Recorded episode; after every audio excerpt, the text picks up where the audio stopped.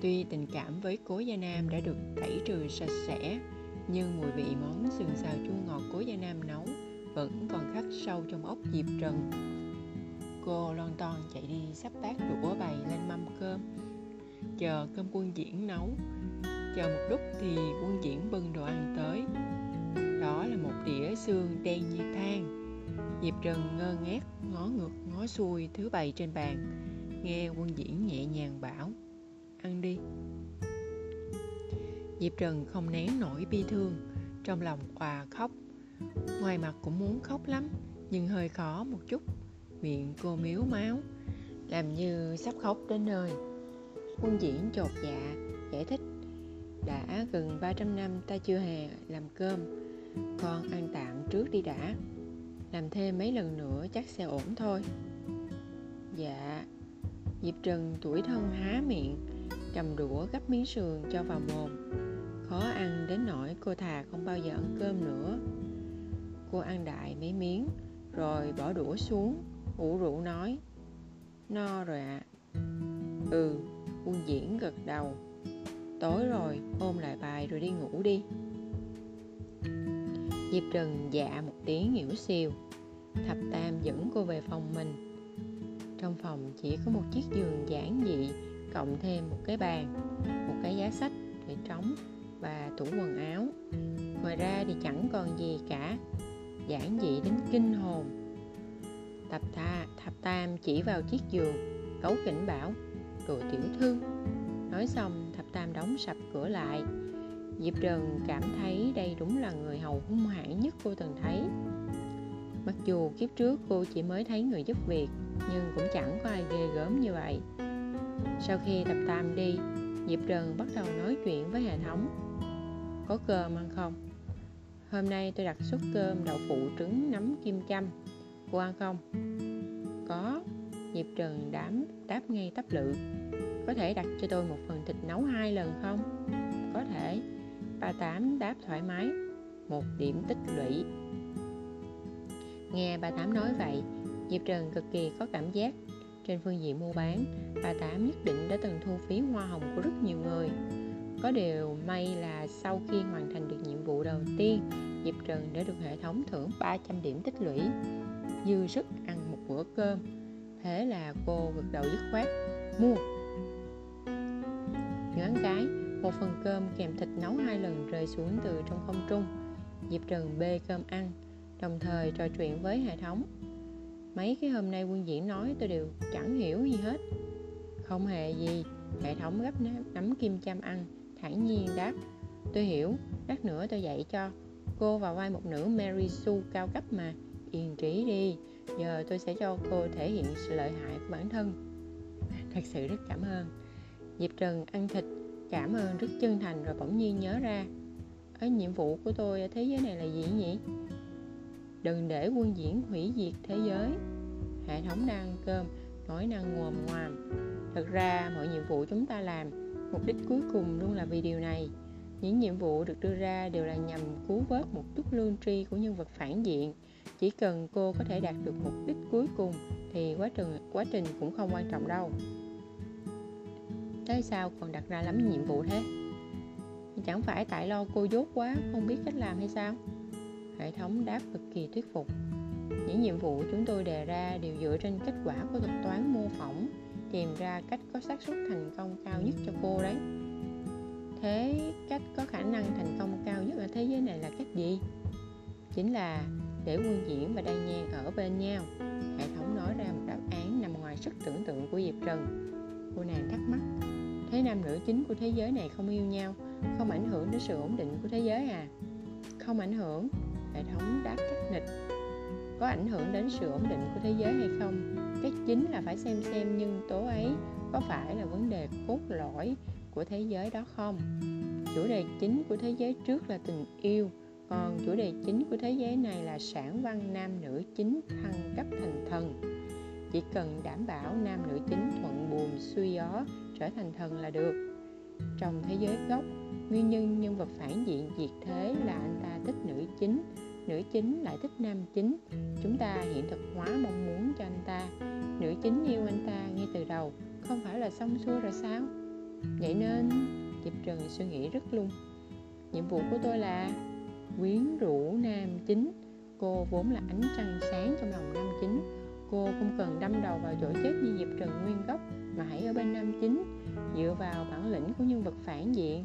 Chỉ cần nam chính không gây chuyện thì việc anh ta và nữ chính ở bên nhau sẽ là một chuyện hết sức tự nhiên thôi. Diệp trần gật đầu. Hay lắm, mấu chốt quyết định xem chuyện này có thành công hay không là ở chỗ nam chính có đẹp trai không. Hệ thống ba vạch. Nói xong, diệp trần bèn tự trả lời. Nữ chính tình nguyện vứt bỏ nhân vật phản diện để ở bên nam chính. Xem ra người này rất đẹp trai. Được, tôi nghe theo đề nghị của anh. Xác định xong mục tiêu diệp trần không thèm nghĩ nhiều thêm nữa, tập trung ăn thịt. Loáng một cái suất thịt đã hết veo, hộp cơm được ba tám thu hồi. Diệp trần chùi miệng sạch sẽ, ba tám ở một tiếng nhỏ rồi bảo, cô ngồi xếp bằng trước đi đã. Ừ diệp trần ngồi xếp bằng một lát sau, cô liền cảm nhận được một luồng đang di chuyển trong kinh mạch của mình. Trong đầu cô bắt đầu hiện lên những vị tinh tú, ba tám thông thả giảng cô về những khí mở thức hải cho cô. Tôi về những khí mở thức hải cho cô. Khí chính là cái sau này cô sẽ dùng để tu luyện linh lực. Trong trời đất có rất nhiều linh khí, cô có thể biến nó thành một loại sức mạnh cụ thể. Mỗi người đều có linh căn riêng. Linh căn có thể hấp thu linh khí, lưu giữ linh khí, lúc nào cần có thể phóng thích chúng ra. Còn thức hải thì giống như nơi cô gửi gắm linh hồn vậy, là hiện thân cho tinh thần của cô hiện tại cô nhìn thấy gì? Vũ trụ. Diệp trần thản nhiên đáp. Ba tám ngẩng người, sau đó nặng nề bảo, độ lớn nhỏ của thức hải được quyết định ngay trong lần dẫn khí đầu tiên. Trái tim rộng lớn bao nhiêu? Võ đài rộng lớn bấy nhiêu? Cô nhìn thấy vũ trụ. Tôi hiểu rồi. Diệp trần diệp trần tiếp lời, tràn đầy hứng khởi. Tâm hồn tôi là biển rộng sao xa? Thôi đi người. Ba tám nói đầy khinh thường tôi chỉ đang lo không biết có phải mình đã dẫn khí mở thất hải quá đà không. Không sao hết, chê ít thì có, chứ ai lại chi nhiều. Cứ ném hết mấy thứ tốt đẹp vào người tôi đi, tôi chịu đựng được. Diệp trần vừa mới nói xong, liền cảm thấy có một sức mạnh ập tới. Trong chớp mắt, chảy khắp gương mạch của mình, cô cảm thấy như có một dòng nước lũ cuồn cuộn trong gương mạch căng lên đau đớn. Linh khí quanh người ập vào trong cơ thể khiến cô đau khắp toàn thân. Trong lòng diệp trần chỉ có một suy nghĩ, ổn định, cô nhất định phải ổn định. Cô không kịp trách ba tám câu nào, chỉ có thể liều mạng khống chế những linh khí đang ồ ạt đổ vào cơ thể. Tưởng tượng ý thức của mình dường như biến thành sức mạnh, quấn quanh những thứ linh khí kia, âm mưu quản chế cho chúng.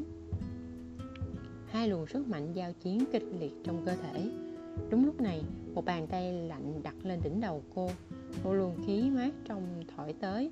Linh khí trong cơ thể cô lập tức nằm yên như mèo thấy chuột.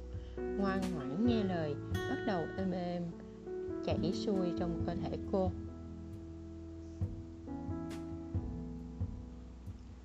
Cô cố gắng mở mắt ra nhìn.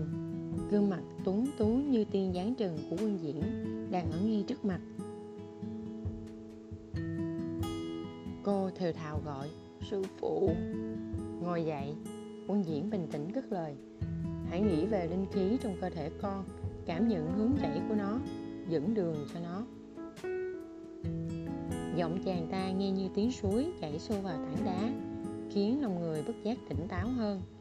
Hiện giờ những linh khí cuồn cuộn kia đã bị khống chế.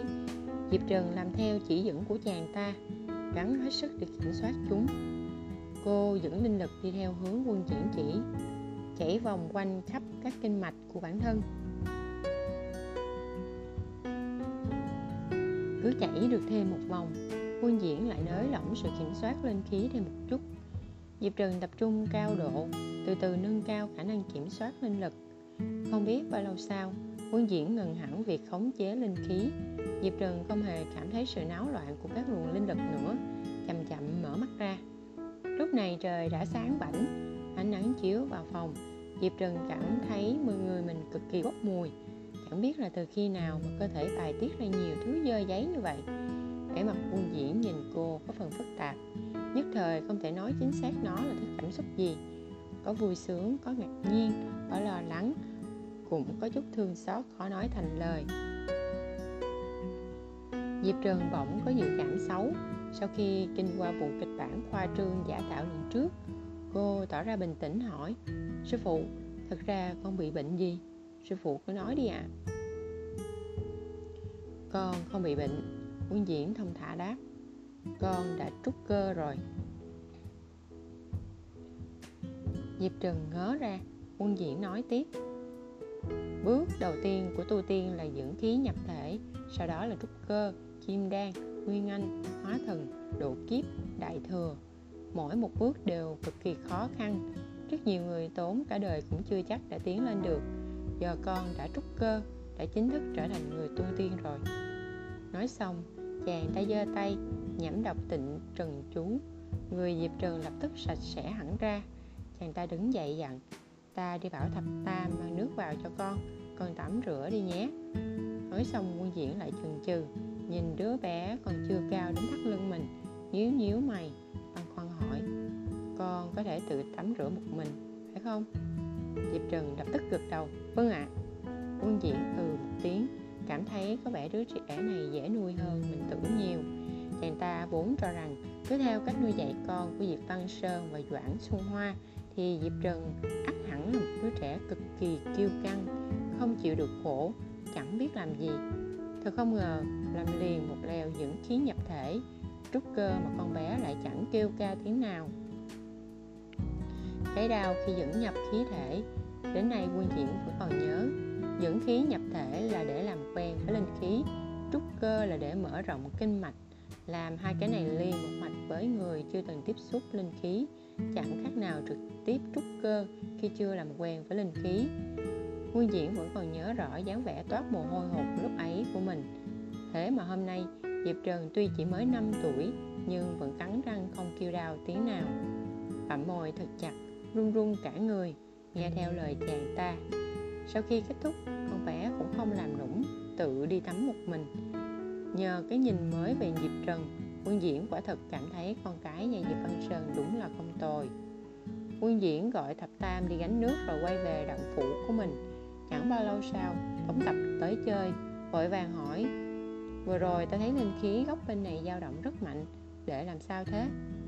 Dạ, quân diễn rót chén trà, túc tắc đáp. Đệ chẳng làm sao cả, là Diệp Trần trúc cơ ấy mà. Diệp Trần, tổng Tập hết sức ngạc nhiên Không phải con bé chỉ vừa mới tới thôi sao? Vâng, quân diễn gật đầu Tạm thời không nên để lộ chuyện này ra ngoài. Có kiếm thể hơn người lại có kiếm linh căn. Chỉ mới một ngày đã trúc cơ xong xuôi. Chuyện này kể ra quả thật đáng sợ. Sau này nếu diệp trần trở nên ưu tú thì đây sẽ là niềm kiêu ngạo, vinh quang của con bé. Nếu sau này nó chỉ là một kẻ bình thường, vậy thì sẽ thành bi kịch cả đời. Một người, một khi đã bắt đầu chạy thì không được dừng lại. Những người xung quanh sẽ cho việc người này chạy cả đời là bình thường. Còn mệt mỏi dừng lại thì sẽ bị lời ra tiếng vào, nói nọ, nói kia ngay. Quân diễn không phải người thích quan tâm người xung quanh mình, nhưng với người đồ đệ đầu tiên, chàng ta vẫn hết sức để tâm đến chuyện con bé có bị người ta làm thì đàm tiếu gì không cũng để ý. Tóm tập hiểu ý của quân diễn gật gật đầu. Để yên tâm đi, con bé sẽ được lớn lên bình thường như các đệ tử khác. Trong lúc quân diễn và tống tập đang ngồi nói chuyện với nhau, diệp trần lê lết cơ thể bò vào trong thùng nước tắm. Cô đã đau đến say sẩm mặt mày, cảm tưởng như vừa suýt chết ngâm mình trong nước ấm, sức lực dần dần hồi phục. Cuối cùng cô cũng nói được. Ba tám, anh có gì muốn giải thích với tôi không? Cái gì vừa mới xảy ra vậy? Thì không phải khí chủ bảo có thứ gì tốt đẹp thì cứ đập hết vào cô hay sao? Bà tám như thể không biết mình vừa làm chuyện gì, bình tĩnh đáp. Thế nên tôi mới không khống chế linh lực làm gì, để cho cô trút cơ luôn. Diệp trần ba bạch cái hệ thống này nhất định là do kẻ thù phái tới tra tấn cô. Bà tám diệp trần nghiêm túc bảo, anh định lúc nào thì đùa chết tôi hả? Anh mau nói đi. Ấy kìa, chớ có nói như vậy chứ. Ba tám nói đầy nghiêm túc, hiện giờ cô nhất định là đã gây chấn động trước thiên tài quân diễn rồi. Gây ấn tượng được với người đẹp, kích thích không? Phấn khích không? Diệp trần tỏ vẻ ha ha, cô là chó háo sắc, chứ không phải là đồ ngu. Nói bật kiểu này cô thèm vào. Vất vả tắm rửa xong xuôi, diệp trần đi ngủ đến lúc thức giấc đã thấy ngay quân diễn đang đứng ở đầu giường của mình thở bảo, dậy đi đường kiếm đi. Diệp trần bậm môi muốn khóc. Bỗng nhiên cô cảm thấy nhiệm vụ lần trước của mình thực sự rất hạnh phúc. Quân diễn có vẻ như cũng hiểu sự tuổi thân của cô, nên ngẫm nghĩ một chút rồi xoa xoa đầu cô, khoan thai bảo, con giỏi lắm. Dạ.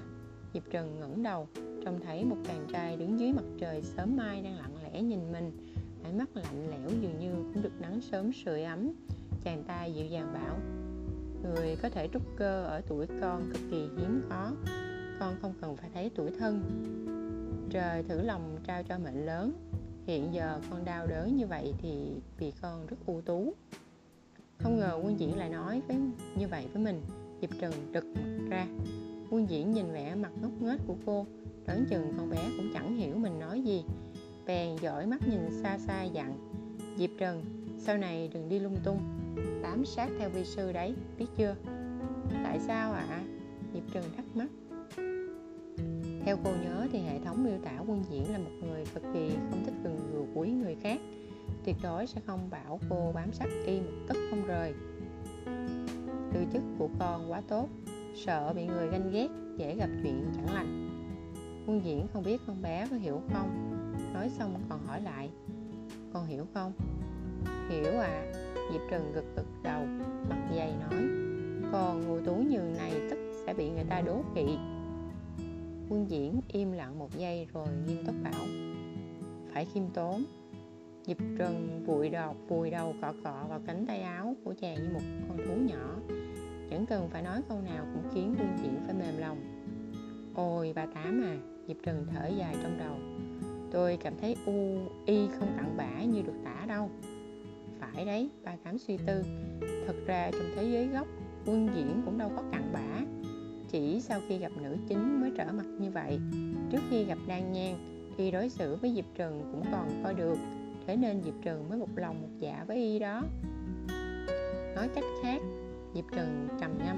Hiện giờ y tốt với ta không có nghĩa là sau này y sẽ vẫn tốt với ta hả?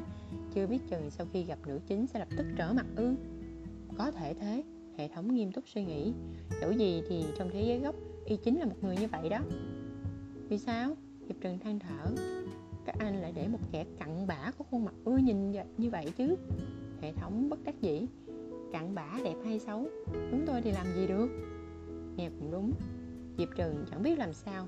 Chỉ đành tự nói với mình phải khống chế cảm tình tránh để sau này lúc quân diễn giết chết mình vì đang nhan lại đau lòng. Thế là ngày ngày diệp trần đều tự xây dựng hàng rào tâm lý cho mình, sáng sáng tự nhắc mình một lần. Quân diễn là đồ cặn bã. Tối tối tự nhắc mình một lần. Quân diễn là đồ cặn bã.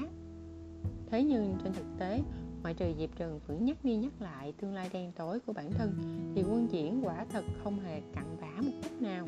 Thậm chí, y là một sư phụ vô cùng tốt chàng ta đi đâu cũng dắt theo diệp trần sư phụ nhà người ta mà dẫn đồ đệ đi đâu thì sư phụ đi trước, đồ đệ theo sau. Còn quân diễn thì không vẫn luôn luôn một tay cầm kiếm, một tay dắt diệp trần. Người khác trông thấy vẫn hay hỏi một câu, quân diễn đạo quân, con gái ngài à? Quân diễn xị mặt, nghiêm túc đáp, đồ đệ. Những người khác liền một cười ha hả, bối rối nói, đối xử với đồ đệ tốt vậy à? Diệp trần thỉnh thoảng cũng thắc mắc hỏi quân diễn, sư phụ ơi, sao người đi đâu cũng kéo theo con vậy ạ? À? quân diễn cau mày, nghiêm túc trả lời, con nhỏ quá, ta sợ con bị lạc. Nhưng mà diệp trần thấy đồ đệ của những người khác cũng chẳng lớn hơn mình là bao. Ngẫm nghĩ một hồi, cô đành tự an ủi mình rằng, có lẽ tại quân diễn cao lớn hơn các sư phụ khác, còn mình thì nhỏ hơn những đồ đệ chia chăng? Ngoài việc dắt Diệp trừng đi đâu đó quân diễn và cô vẫn thường ngủ tại ngọn vấn kiếm phong. Vấn kiếm phong là ngọn núi cao nhất của thiên kiếm tông chỉ sau ngọn chủ phong. Trăm năm trước quân diễn kế nhiệm kế nhiệm sư phụ mình trở thành phong chủ của vấn kiếm phong. Việc tu hành ở vấn kiếm phong rất kham khổ, có rất ít đệ tử. Hơn nữa, quân diễn cũng không phải một phong chủ tính tình dễ mến gì, nên các đệ tử đều chủ động giữ khoảng cách với Thế là Diệp Trừng đi theo đuôi quân diễn, ngoại trừ thập tam thì hầu như chẳng gặp được ai khác. Không có bạn bè chơi cùng, nên ngày ngày Diệp Trần đều chỉ có thể ngồi nhìn quân diễn. cuộc sống của cô rất tẻ nhạt quanh đi quẩn lại tu luyện ăn cơm ngủ lại tu luyện nếu như không phải nhờ quân diễn rất ưa nhìn thì ngày tháng thế này quả thật không thể sống nổi vì nhịp sống đơn điệu này tạo điều kiện để tu vi của cô tăng tiến rất nhanh đồng thời tài bếp nút của quân diễn cũng tiến bộ thần tốc. Diệp Trần là một đứa trẻ dễ nuôi, chẳng cần chàng ta phải quan tâm chuyện gì. Ngoài đòi được ăn cơm thì không còn ham thích nào khác. Quân diễn cảm thấy hơi ấy nấy với Diệp Trần, nghĩ rằng con bé hồi ở Diệp Văn Sơn, nhất định là sung sướng như một nàng công chúa nhỏ. Từ lúc giao vào tay một tên kiếm tu như y, đến ăn cơm cũng thành chuyện xa xỉ.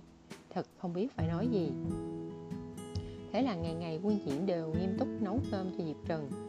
Hôm sinh nhật 8 tuổi của diệp trần, quân diễn nấu một bữa cơm tối thịnh soạn. Sau khi diệp trần gấp miếng sườn xào chua ngọt bỏ vào miệng, thì liền ngay ra. Mùi vị giống trong trí nhớ của cô y như đúc. Diệp trần ngẩng đầu lên, ngơ ngác nhìn quân diễn. Quân diễn tưởng là con bé muốn mình ăn cùng, nên cầm đũa lên, thoải mái bảo, ăn đi, vi sư, ăn cùng con.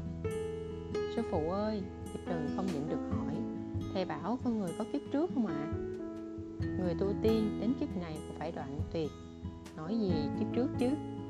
Quân diễn hờ hững đáp. Diệp trần nghĩ một hồi, thấy y nói thật có lý. Kiếp trước và kiếp này có liên quan gì đâu? Thế là cô cũng không băn khoăn thêm nữa. Vô cùng vui vẻ ngồi ăn sườn xào chua ngọt. Đêm đến, cô nằm trên giường hoa, giường xoa chiếc bụng nhỏ của mình Gieo nheo mắt bảo ba tám à tôi sắp bị viên đạn bọc đường đục khoét rồi.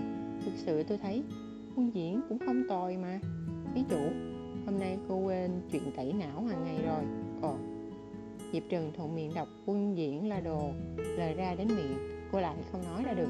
Thở dài hờ hững bảo, thôi, sau này không nói nữa, không nói được. Cũng nên giữ khoảng cách đi một chút. Diệp trần nghiêm túc nghĩ dù sao, cũng không phải người mình định dụ dỗ. Cách y càng xa càng tốt. Diệp trần nghĩ như vậy và cũng nghiêm túc thực hiện hiện theo. Vậy nên quân diễn phát hiện ra đồ đệ nhà mình càng ngày càng trầm lặng. Mỗi ngày ngoài tu luyện, ăn cơm, ngủ thì chẳng còn hoạt động gì khác. Tuy trước kia vẫn như vậy, nhưng ít ra con bé vẫn làm thêm mấy chuyện khác. Ví dụ như tìm chàng ta nói chuyện phím, rồi chàng kể chuyện hoặc là lén lút vẽ chàng, lặng lẽ ngắm chàng đồ đệ nhỏ nhà chàng, rất dựa dẫm vào chàng, hoặc đúng hơn là dựa dẫm vào diện mạo của chàng. Điều này chẳng biết thừa. Thế nhưng từ hồi lên 8 diệp trần ngày càng ít nói, ngày càng chống chàng. Nguyên diễn nghĩ đi nghĩ lại, thấy cũng không có gì không tốt. Một kiếm tu say mê tu luyện, có lẽ sẽ chẳng phải chuyện gì xấu. Có điều chẳng hiểu tại sao quân diễn ít nhiều cảm thấy trong lòng hơi không thoải mái tuy vậy tính tình chàng hướng nội không thể hiện ra ngoài. Thỉnh thoảng xoa xoa đầu diệp trần đã là cách thể hiện cảm xúc táo bạo nhất của chàng rồi. Diệp trần lên chính quân diễn cảm thấy nên dẫn diệp trần đi gặp bạn bè đồng đạo. Vậy là chàng dẫn các đệ tử đệ tử đi tây bắc hàng yêu. Đây vốn chỉ là một chuyện nhỏ lại chẳng để, để biết lại chẳng biết vì ai để lọc tin ra ngoài là chàng đem theo kẻ có kiếm linh căn kiếm thể vô thượng đi cùng. Tổ hợp vừa kiếm linh căn, vừa kiếm thọ thể vô thượng. Như diệp trần là thứ kiếm yêu thích nhất. Ném diệp trần vào trong lò luyện có thể giúp một kiếm yêu đột phá đại cảnh giới chỉ sau một đêm. Thế là từ chuyện nhỏ chỉ trục xuất tiểu yêu biến thành vị ba kiếm yêu ở kỳ hóa thần vây công. Ba kẻ hóa thần kỳ đánh một mình quân diễn, nhưng cũng không dám xông thẳng lên đánh mà phải phái một đám tiểu yêu lên trước thu hút sự chú ý của quân diễn, rồi lén lút tấn công các đệ tử của thiên kiếm tông mà quân diễn dẫn theo. Đây đều là những đệ tử của các ngọn núi chính. Ba kiếm yêu chuyển lời đến đòi đuổi diệp trần tới cứu mạng hơn 10 đệ tử này. Các đệ tử bị bắt, phong chủ của các ngọn lớn liền chạy tới nghe hỏng tình hình, triệu tập cuộc họp. Diệp trần đứng dự thính cạnh quân diễn. Lúc nghe nói như vậy, diệp trần sợ điếng người cô nhìn thoáng qua quân diễn. Cô biết vô thượng kiếm thể của mình rất hiếm, nhưng các đệ tử bị bắt ai ai cũng đều là tinh anh của thiên kiếm tông. Ví dụ như người tên là doanh thịnh, chính là một người có linh căn củ muội chân hỏa. Cô vừa định ý kiến thì quân diễn đã nói, ta đưa con đi diệp trần ba vạch ha, tên sư phụ này quả nhiên là cặn bã. Trong lúc diệp trần có chút chua xót cho dù đã làm biện pháp tâm lý rất nhiều lần, nhưng hành vi lật mặt lật mặt nhanh như lật bánh tráng của quân diễn vẫn khiến diệp trần rất bi phẫn. Tự nàng tình nguyện đi là một chuyện, còn bị người khác ép phải đi lại là một chuyện khác nha. Cô lặng thinh nhìn quân diễn quân diễn ngồi xổm trước mặt, sửa sang lại quần áo cho cô như ngày thường vẫn làm. Chàng muốn nói mấy câu nhưng lại chẳng biết phải mở miệng thế nào. Ngẫm nghĩ một hồi rồi chàng đưa tay lên truyền một luồng thần thức vào trong đầu diệp trần. Con đừng sợ, chà mấp mấy môi, cuối cùng bảo, sư phụ sẽ bảo vệ con. Diệp trần không đáp, cảm thấy rất tủi thân, cực kỳ tủi thân. Sư phụ, ấy gì để bảo vệ con? Cô lặng lẽ nhìn quân diễn, gắng hết sức che giấu cảm xúc của mình. Là luồng thần thức này sao? Đây là kết hồn ấn quân diễn đáp. Trong đầu lại nghĩ diệp trần cho dù có biết, có lẽ cũng không hiểu được, cảm thấy tuổi thân lắm. Thế là chàng cũng không nói thêm nữa, xoa tóc diệp trần rồi đứng dậy đi bàn bạc với mọi người. Ba kiếm yêu muốn diệp trần đưa ra yêu cầu chỉ cho một mình quân diễn đưa diệp trần đến. Trong các vị phong chủ, có một vị tên là hồng loan, rành thuật ẩn nấp. Mọi người thảo luận, quyết định để hồng loan theo dấu quân diễn, đợi lúc tiến hành giao dịch sẽ hợp lực cứu các đệ tử về ba tên kiếm yêu chọn chỗ hẹn ở động phủ của chúng. Mười mấy đệ tử bị giam trong lòng. Ba tên kiếm yêu ngồi trên ghế chủ tọa nhìn diệp trần cười xảo trá. Người đến rồi chúng ta đến một hai ba. Một tay giao tiền tay giao hàng. Diệp trần mặt không đổi sắc. Ba tên kiếm yêu đều, đều ưa nhìn. Tuy kém quân diễn tuyệt thế vô song nhưng người đẹp nhưng ba cũng rất gây ấn tượng về thị giác diệp trần, im im quan sát, ba kẻ đó trong lòng phấn khởi nói với hệ thống, đây là ba người muốn tôi hả? Kích thích quá, tôi đồng ý. Thế nhưng những câu như vậy tuyệt đối không thể nói ra thật. Cô làm ra vẻ bi tráng đi về phía đối phương. Đối phương cũng mở lòng ra các đệ tử chạy ra, một tên kiếm yêu vươn tay muốn bắt cô. Đúng lúc đó, kiếm của hồng loan mạnh mẽ đâm tới. Diệp trần thấy hồng loan xuất trận, bèn nhanh chân bước lùi lại kiếm yêu sao có thể thả cho cô đi.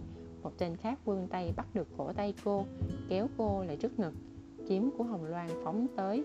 Quân diễn nhanh chóng cho mười mấy đứa trẻ vào trong túi càng khôn, ném thẳng vào trong truyền tống trận đã chuẩn bị sẵn từ trước. Đám kiếm yêu trông thấy truyền tống trận mở, bèn lập tức khởi động trận pháp trong động phụ mười mấy đứa trẻ vừa được truyền đóng đi xong, cả hang động liền biến thành một màu đỏ tươi. Ba kiếm yêu quẳng diệp trần sang một bên, lao về phía quân diễn và hồng loan. Trường kiếm trong tay quân diễn xuất ra, song kiếm của hồng loan cầm chắc trong tay, cả hai cũng chém thẳng về phía ba kẻ kia. Tuy nhiên, trong khoảnh khắc mũi kiếm chạm vào ba kiếm yêu kia, cả ba lập tức hóa thành sương máu, biến mất giữa không trung. Đồng tử quân diễn co lại, lực tay cầm kiếm đầm mạnh xuống đất. Vòng tròn màu xanh da trời bùng lên trong chớp mắt. Bóng từng người dần hiện ra trong đám sương máu. Kiếm của hồng loan thuận thế đâm tới. Quân diễn rút kiếm rút kiếm lên, lao về phía đối phương. Hai bên đánh nhau qua hơn trăm chiêu. Một tên kiếm yêu bỗng nhiên lẻn đến trước mặt diệp trần. Túm lấy cô. La to. Kết hôn ấn. Diệp trần chưa kịp hiểu lại có chuyện gì nữa thì đã bị một kiếm đâm xuyên cơ thể thế nhưng cô chẳng hề có cảm giác gì. Nhát kiếm đó dường như không hề đâm vào người cô. Cô còn đang sửng sốt thì đã trông thấy quân diễn phun ra một búng máu, ngã khuỵu xuống, bụng chảy máu. Sư huynh! Hồng loan la to. Vào đúng khoảnh khắc đó, một tên kiếm yêu hung hãn lao nhanh nhập vào cơ thể hồng loan. Sắc mặt hồng loan đại biến, sau đó kêu lên đau đớn dường như phải cố gắng lắm mới điều mạng chống trả lại được. Cục diện ngay lập tức đảo chiều. Tên chiếm yêu đang túm diệp trần liếm máu trên môi, cười lạnh lùng. Dám đặt chết hồng ứng trên người đồ đệ. Quân diễn đạo quân, thật là ngu ngốc. Cho dù không biết chết hồn ứng là gì, thì diệp trần cũng đại khoa, đại khái đoán ra được chắc nó là thứ có thể truyền, chuyển dời vết thương từ cơ thể người này sang cơ thể người khác cô nhìn người nam nhân chống kiếm quỳ một gối trên mặt đất áo trắng thấm máu nhất thời không biết nói gì. Quân diễn gắn gượng ngẩng đầu lên chống người đứng dậy. Kiếm yêu lại đâm thêm một nhát vào cơ thể diệp trần. Quân diễn tái mặt trên người đã xuất hiện thêm một lỗ thủng chảy máu. Lần này chàng không ngã xuống nữa lạnh lùng nhìn, nhìn kiếm yêu đang túm diệp trần hờ hững nói thả con bé ra. Hệ thống diệp trần hoảng hốt làm sao bây giờ? Nghĩ cách gì đi? 10 điểm tích lũy. Hệ thống đáp ngay, đổi 10 điểm tích lũy cho cô một thanh đao chuyên khắc chế kiếm yêu có đâm chết được hay không thì phải xem cô. Được. Giờ phút này, diệp trần hoàn toàn không hề do dự chút nào. Vừa nói xong, lập tức cảm thấy trong tay đã có thêm một thanh thủy thủ. Kiếm yêu đang cười nhạo quân diễn, hoàn toàn không chú ý động tác của cô. Nhưng quân diễn đã trông thấy cô giơ tay lên, đâm thủy thủ vào người kiếm yêu cũng trong chính chớp mắt ấy, kiếm của quân diễn đồng thời mạnh mẽ lao tới người kiếm yêu, lập tức cứa đứt cổ họng đối phương. Nhanh tay tiến lên, cướp lại diệp trần từ tay tên kiếm yêu đang bắt đầu run rẩy. Diệp trần cầm chủy thủ, máu bắn vào tay, cả người cô run lẩy bẩy. Quân diễn ôm cô vào lòng bằng một tay, dỗ dành theo bản năng. Đừng sợ, không sao đâu, đừng sợ. Trên người chàng đầy những vết thương, chàng giơ tay lên thanh kiếm liền trở về trong tay. Trong lúc này, hồng loan và kiếm yêu đang tranh nhau quyền kiểm soát cơ thể. Quân diễn đi về phía hồng loan đang muốn giúp thì trông thấy hồng loan ngẩng phát đầu lên, mắt đỏ ngầu, gào thét, tao muốn chúng mày phải chết. Trong chớp mắt đất rung núi chuyển sắc mặt quân diễn đại biến, thanh trường kiếm trong tay tận lực đâm xuyên qua người hồng loan. Tiếng gào tiếc ốc ré lên hang động ngừng rung chuyển, diệp trần không còn chút sức lực nào, ngã nhòi trên nền đất. Hồng loan ngẩng đầu lên nhìn quân diễn đầy lạ lùng. Sư huynh. Quân diễn hờ hững nhìn máu tươi trên tay mình, khàn khàn nói, xin lỗi. Hồng loan cười, vẻ mặt thanh thản, sống chết có số. Sư sư huynh, chớ trực trách mình. Chuyện này không trách sư huynh. Vừa dứt lời cơ thể hồng loan lập tức hóa thành tro bụi phiêu tán trong không trung. Động phủ dần dần khôi phục dáng vẻ ban đầu. Quân diễn nâng tay lên khóa hồn phách hồng loan vào trong túi, đứng yên tại chỗ. Hồi lâu không thấy quay đầu lại, người diệp trần mềm nhũng cơ thể bất giác run nhẹ nhẹ. Đây là lần đầu tiên cô giết người, toàn thân đều chìm trong sợ hãi. Bỗng nhiên cô hiểu được dáng vẻ run rẩy cả người năm ấy của cố gia nam. Cô muốn đứng lên nhưng không sao điều khiển nổi chính mình mắt cô rưng rưng lệ cứng đầu muốn đứng dậy. Nơi này rất nguy hiểm, cô phải giữ bình tĩnh. Cô phải đứng dậy, phải nhắc quân diễn đi ra ngoài. Cô cố gắng thử đi thử lại mấy lần, cuối cùng cũng cử động được. Mồ hôi lạnh túa ra, quân diễn quay đầu lại nhìn, mặt lạnh ngắt đi về phía cô. Chàng ta không nói gì vội, miệng vết thương vẫn còn rướm máu. Dè dặt, cẩn thận bế ngang cô lên rồi mới thông thả không bị thương chứ. Diệp trần lắc lắc đầu, ôm cổ quân diễn. Hơi ẩm của chàng ta khiến cô thấy yên tâm hơn. Quân diễn gật đầu, không hỏi thêm gì nữa. Sau khi bế diệp trần rời khỏi đó, người đến tiếp ứng vội hỏi ngay. Hồng loan đâu? Mùi ấy hy sinh rồi. Quân diễn nói rất bình tĩnh. Người kia sững sờ. Tống tập lao ra từ trong đám đông, lạnh lùng bảo, để nhắc lại lần nữa hồng loan bị chiếm yêu, chiếm thân, chiếm yêu định dùng thân tế trận để không thể đảm bảo vẫn khống chế được cục diện sau khi đại trận mở nên đã ra tay. Để ra tay là ý gì hả? Mắt tống tập đỏ hoe. Hồng loan là vị hôn thê của y. Họ đã sắp thành thân đến nơi rồi. Cho dù quân diễn cùng y trưởng thành, thì tình cảm vẫn không vì được so với tình nghĩa phu thê. Quân diễn bình tĩnh đáp để giết mùi ấy. Vừa dứt lời tống tập liền vung nắm đấm tới. Trên người quân diễn có trọng thương, bị y đấm lùi lại một bước. Vẫn cố gắng bế chắc diệp trần ngẩng đầu nhìn vào đôi mắt đỏ sậm của tống tập. Sao để có thể giết mùi ấy? Giọng tống tập run run. Quân diễn, mùi ấy cùng ta và để lớn lên bên nhau. Sao để có thể xuống tay giết mùi ấy được? Quân diễn bắt mấy môi, không đáp. Một người khác khuyên nhủ, chủ môn quân diễn đạo quân chắc cũng là vô tâm. Vô tâm, tống tập cười ha hả. Phải rồi, hắn đúng là vô tâm. Hắn tu vô tình đạo thì có tâm gì chứ? Hắn chính là kiếm tu đại thừa thì độc bộ thiên hạ, đệ nhất kiếm tu. Chỉ là ba kiếm yêu hóa thần kỳ, sao có thể là đối thủ của hắn? Nếu như hắn chịu liều mình cứu hồng loan, sao hồng loan có thể chết được? Ta không làm được. Viện cớ tống tập gào lên. Quân diễn, từ lúc để tu vô tình đạo. Ta đã biết sẽ có ngày hôm nay. Sớm muộn gì cũng sẽ có một ngày tình nghĩa huynh đệ ân tình bằng hữu trong lòng đệ chẳng đáng giá một xu. Nếu đệ có chút tình đồng môn với hùng loan thì đã không đâm mũi ấy rồi. Quân diễn không đáp, chỉ đứng ôm diệp trần.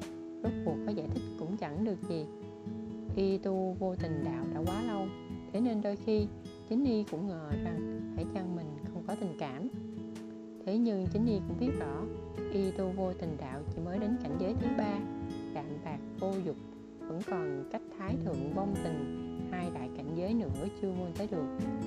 Vô tình đạo không phải là hoàn toàn vô tình mà là hữu tình, niệm tình, nhưng có thể bỏ qua nó. Không có nhập thế, lấy gì xuất thế? Chưa từng hữu tình, sao bảo vô tình? Từ nhỏ y đã là một kẻ lạnh bạc năm xưa, sư phụ, sư tôn từng dạy rằng, thật ra y như vậy, trông thì tưởng như dễ tu vô tình đạo, nhưng thật ra lại khó tu vô tình đạo nhất. Bởi vì rất khó để y có được tình cảm chân thành tha thiết, khắc cốt ghi tâm. Nếu không có thì cũng không cần nói đến chuyện quên. Vậy nên con đường này y rất khó đi đến tận cùng. Thế nhưng khi ấy, y một lòng tu tiên, vô tình đạo là con đường tu tu luyện dễ phi thăng nhất, nên y quyết chí tu theo vô tình đạo. Cho đến nay đã đi được 300 năm rồi. 300 năm, tất cả mọi người đều cho rằng y là một đạo quân không có tình cảm. Đến chính y cũng tưởng là vậy. Thế nhưng chẳng hiểu vì sao, vào khoảnh khắc hồng loan tan thành tro bụi, y đã suýt nữa thì bật khóc. Nếu như y còn cách nào khác, nửa cách thôi, y sẽ không chọn tự tay kết liễu tính mạng của tiểu sư muội thế nhưng y chẳng có cách nào cả. Y bị trọng thương, thần trận trong đồng phủ ấy đủ sức diệt người tu sĩ đại thừa kỳ. Nếu như để tên kiếm yêu đó dùng tính mạng và linh lực của hồng loan để tế trận, thì hôm nay tất cả họ đều không có ai ra được cả. Y có thể vứt bỏ tính mạng, còn diệp trần thì sao? Tuy vậy tấm tập nói cũng không phải không có lý. Vào lúc ấy cũng có thể suy tính lý trí đến thế. Có lẽ là việc con người này quá bạc bẽo. Hồng loan đối tốt với y vô cùng, y cũng không biết nên thế nào mới tốt, mới xứng với cái tốt trong mắt mọi người. Vì vậy nên y im lặng để tống tập quở trách, không nói một lời. Những người xung quanh đều nhìn y bằng thứ ánh mắt khó tả. Một người tu vô tình đạo tự tay giết giết hại sư muội cùng lớn lên với mình, khiến người ta cảm thấy quá mức đáng sợ. Tống tập vừa khóc vừa chửi một hồi lâu cuối cùng được người ta lôi đi. Mọi người xung quanh tản đi hết, chỉ còn một mình quân diễn bế diệp trần đứng tại chỗ. Bọn họ đi rồi quân diễn mới thử nhìn diệp trần. Diệp trần vẫn luôn ôm chàng, cơ thể bé bỏng, nằm lọt thỏm trong lòng chàng, trao cho chàng sức mạnh lớn lao. Chàng cố gắng ra vẻ bình thản bảo, ta đưa con về. Diệp trần vâng dạ vùi đầu nắp trong ngực chàng, tự ổn định cảm xúc của chính mình hệ thống giải thích cho cô nghe về hành vi của quân diễn. Chàng ta đã cố gắng hết sức mình để bảo vệ người khác. Diệp trần biết rõ, chàng ta nói rằng sẽ bảo vệ cô, vậy nên mới cho cô kết hồng ứng để thương tích đều chuyển sang hết cho chàng. Chàng đã định cứu hồng loan, nhưng đại trận trong động phủ động phủ đủ để tất cả đều phải vùi thay, mà hồng loan khi ấy đã bị chiếm yêu khống chế thần trí, hoặc là chiếm yêu giết hồng loan viết kế đại trận hoặc là chàng giết hồng loan, đồng thời giết luôn chiếm yêu. Chàng vốn không hề được lựa chọn. Người nam nhân này tu vô tình đạo trông thì lạnh lùng, tăng giá, nhưng chàng vẫn luôn dùng cách riêng của mình để đối đãi dịu dàng với thế giới này. Tuy vậy, đạo mà chàng ta tu tạo ra ấn tượng trước tiên của người xung quanh đối với chàng ta. Đây là một kẻ tu vô tình đạo, nhất định là một kẻ lạnh lùng, vô tình diệp trần nghe hệ thống giải thích, từ trong lòng y ngẩng đầu lên nhìn chàng ta. Mặt mũi chàng ta tái mét, mặt vẫn còn dính dấu máu. Thấy cô nhìn mình, chàng cúi đầu, nhẹ nhàng hỏi, lạnh à? Diệp trần lắc lắc đầu, tựa đầu vào ngực đối phương, ôm đối phương chặt đến thêm chút nữa. Sau khi quay về vấn kiếm phong, thập tam bị tống tập gọi đi. Tống tập cố tình gây khó dễ cho quân diễn vết thương của quân diễn bị hạ chú nên cần một thời gian mới lành lặn lại được. Không có ai bôi thuốc cho quân diễn. Sau khi về tới vướng kiếm phong chàng bảo với diệp trần. Con đi chơi đi, trong phòng có tịch cốc đen sư phụ muốn nghỉ ngơi một chút, con đừng quấy rầy. Được không? Diệp trần gật đầu, nhìn quân diễn gắn gượng lê bước về phòng. Mới đi được mấy bước, quân diễn không cố thêm được nữa, ngã lăn đùng ra đất. Diệp trần vội vàng chạy tới nâng quân diễn dậy. Sư phụ, quân diễn được cô gọi tỉnh lại, mơ màng trông thấy vẻ mặt kích động của diệp trần bèn nhõm người dậy chậm chậm bảo, ta hơi choáng, con đừng lo. Diệp trần mất mấy môi rồi nói luôn, con đưa sư phụ vào.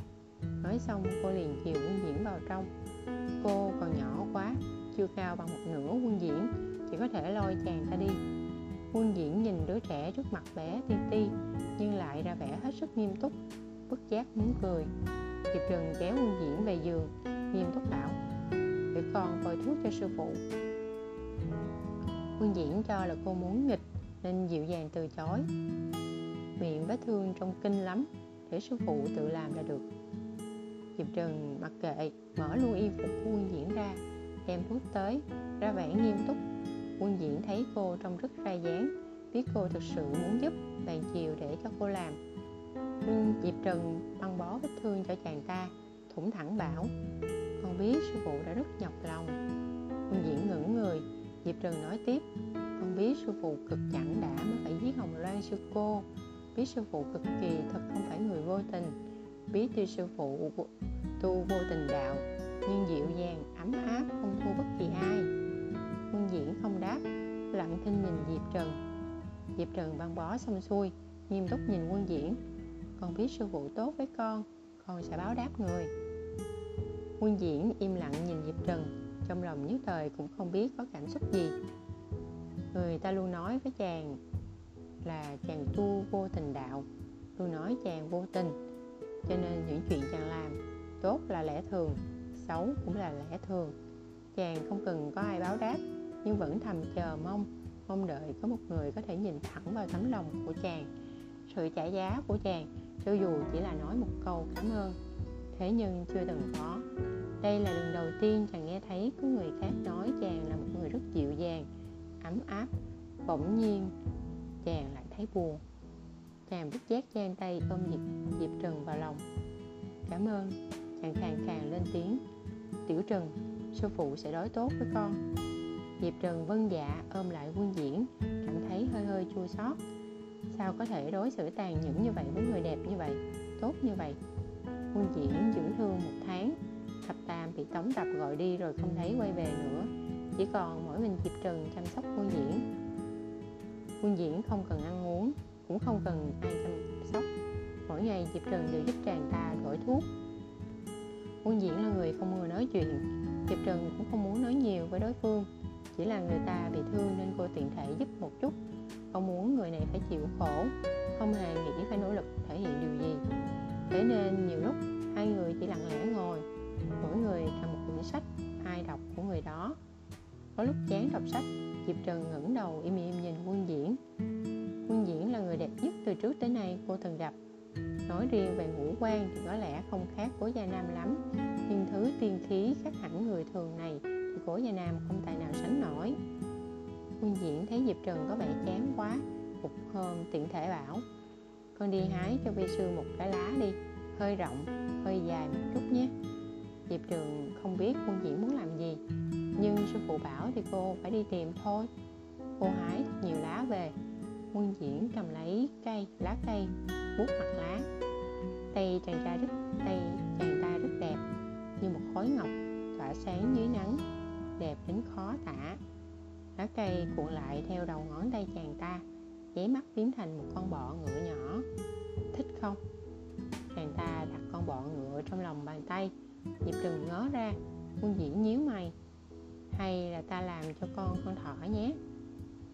Vâng diệp trừng không tiện nói mình không thích mấy thứ này, vì mình đã là người lớn ngoài 20 tuổi rồi. Cô không từ chối ý tốt của quân diễn, cúi đầu bảo, thích ạ. à diệp quân diễn nhìn tóc cô. Dịu dàng bảo thích là được rồi sư phụ sẽ làm thêm thật nhiều sau này sẽ làm hẳn cho con một con diều. Um, sư phụ ơi diệp trần ngượng ngùng thưa có thời gian người có thể làm thịt nấu hai lần cho con không? Không thịt nấu hai lần thì thịt nướng cũng được. Quân diễn dở khóc dở cười người tu tiên sao có thể tham ăn tham uống như thế? Sư phụ diệp trần thở dài. Nếu không cho con ăn cả thì con không tu ti nữa đâu. Vớ vẩn quân diễn lắc đầu, không nói nổi.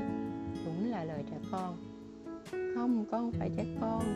Diệp trần muốn cãi nhưng mà nghĩ lại thì so với quân diễn hơn 300 tuổi, cô quả thật là một đứa trẻ. Quân diễn nhanh chóng khỏe mạnh trở lại. Chẳng bao lâu sau, tống tập tìm tới cửa. Sư đệ, tống tập hơi ngượng ngùng. Hôm ấy mình nói hơi nặng quân diễn tỏ vẻ bình tĩnh. Không sao, tình cảm huynh dành cho hồng loan sâu nặng, ta hiểu. Sư đệ tống tập gắn gượng nói tiếp. Sau đấy huynh có đến đậu phủ đó xem thử. Huynh biết đệ quả thật không còn cách nào. Ừ quân diễn không nói nhiều tống tập thở dài. Thập tam, thằng bé không cần về nữa, quân diễn hờ hững bảo. Huynh thích thì cứ giữ lại đi. Quân diễn nói như vậy tống tập không tiện nói gì thêm. Chờ đóng tập ra về, diệp trần lại thắc mắc, tại sao sư phụ không trách mắng trưởng môn? Trách mắng vì điều gì? Quân diễn tỏ vẻ bình thản. Diệp trần nhíu mày, ông ta khiến sư phụ đau lòng. Cánh tay cầm chén trà, quân diễn khận lại. Sau một lát, quân diễn mới nhẹ nhàng bảo, giờ sư phụ đã có tiểu hoa trần rồi, không còn đau lòng nữa. Diệp trần ngay ra, bỗng quân diễn hỏi hôm nay đã luyện kiếm chưa? Luyện rồi ạ. À. nhắc tới việc học diệp trần không mảy may dám lơ là. Quân diễn gật đầu nhẹ nhàng bảo luyện tiếp đi vi sư muốn bế quan 4 năm con chớ có chảnh mạng đấy. Vâng ạ. À, diệp trần gật đầu sư phụ yên tâm. Quân diễn không dặn thêm gì cứ nhìn diệp trần mãi. Muốn nói chút gì đó nhưng không nói nên lời. Cuối cùng xoa đầu diệp trần như xoa đầu chó con lo lắng dặn tự chăm sóc mình cho tốt. Vâng ạ à, diệp trần lập tức gật đầu. Quân diễn không còn gì để nói xoay lưng đi. Quân diễn đi rồi diệp trần nhẹ nhàng thở vào. Ba tám cô than thở anh bảo người ở cái chỗ này thích là bế quan liền một lèo bao nhiêu năm. Chẳng phải là tôi sẽ chẳng có nhiệm vụ gì làm rất lâu mà chỉ việc ngồi chờ đó sao? À thật ra cái chủ có thể làm chuyện khác. Ví dụ như tu tiên, phi thăng. Anh thấy tôi giống người như thế à. Thế vẫn còn một con đường nữa. Nói đi. Sống túng túng.